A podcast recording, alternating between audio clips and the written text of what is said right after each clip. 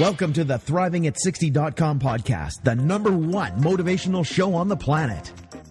No more sour days for you. It's time to make lemons into lemonade every day. This is a podcast where we help you thrive, not just survive. We help you accept who you are, not where you are, by discovering and inquiring into how to turn lemons into lemonade. Are you ready for the roller coaster ride of a lifetime? Tired of feeling let down?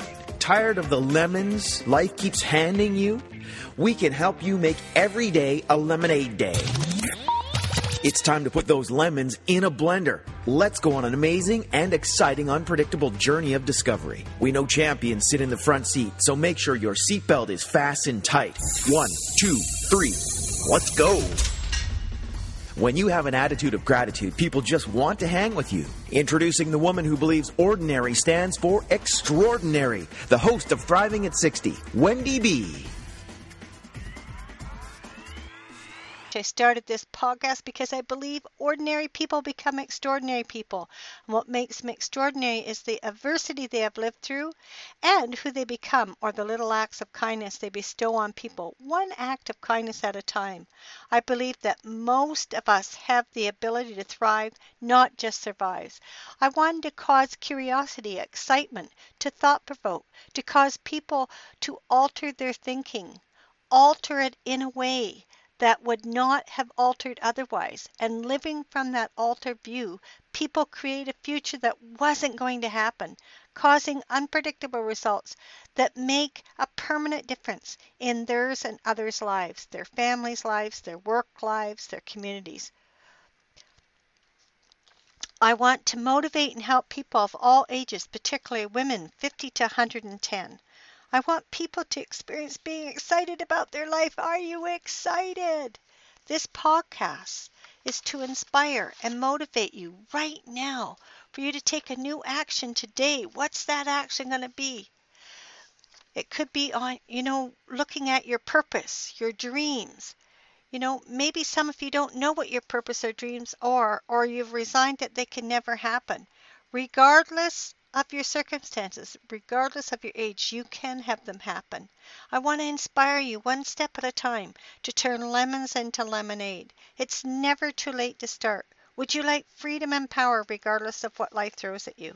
It's easy to live life when life is working, but true power, true freedom is having freedom and power when our circumstances are crappy. This podcast is about when you get handed lemons, how fast can you make lemonade? So this fellow was on a talk show, and he said he heard, and I heard this story myself, him and his wife, they struggled. They were fighting. The fighting became a constant that it was difficult even to imagine a peaceful relationship. I can relate to that.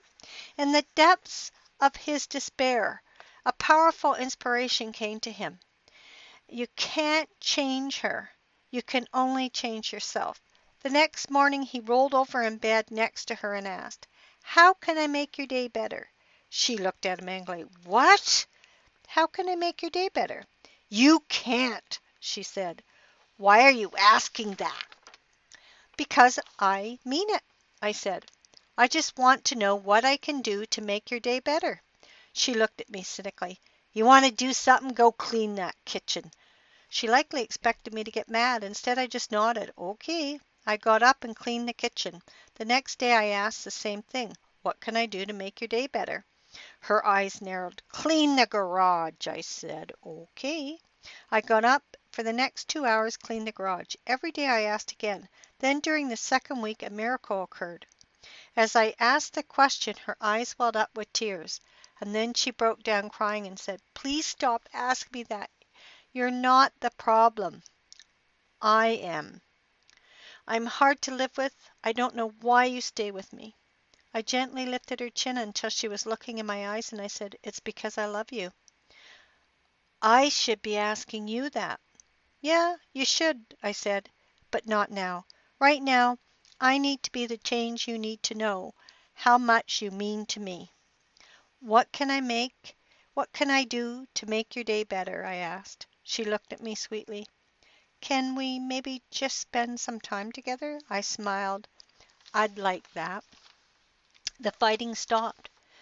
Then she began asking, What do you need from me?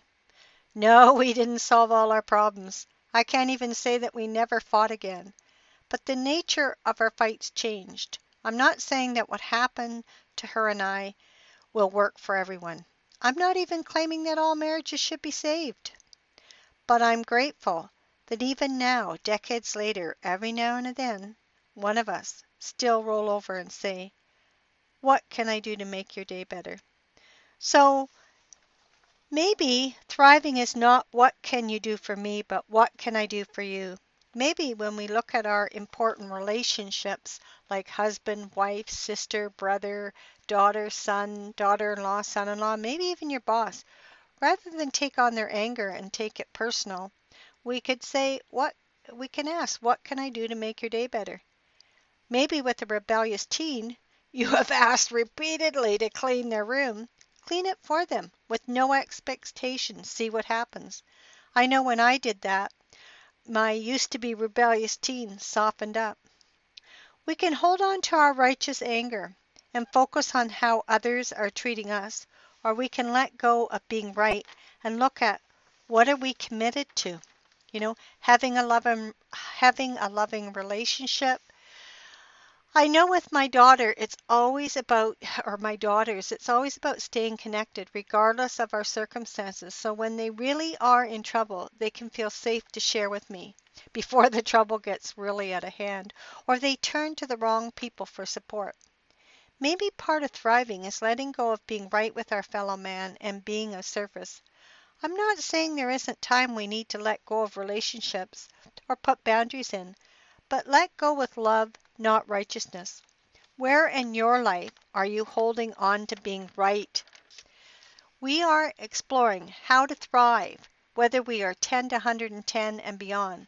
So what new action could you take listening to this podcast?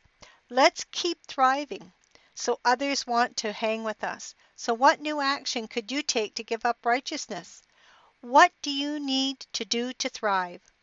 What are your patterns that have you not thrive? What patterns have you still being right about something? What areas in your life do you want to be more effective? What areas do you want to thrive in? Well, what did you like best about this podcast? I request you subscribe to my podcast and rate it a number 5. Email me what topics you would like to hear. When you get handed lemons, can you make lemonade? Tell me about how you thrive. I'd love to hear from you. This is Wendy B at thrivingat60.com. Talk to you tomorrow. Thank you for listening to thrivingat60.com with Wendy B. What did you like best about the podcast? Email Wendy B at thrivingat60.com. Keep up on the latest by subscribing to the podcast. Also, drop by the website and rate the show. Turn lemons into lemonade at thriving at 60.com.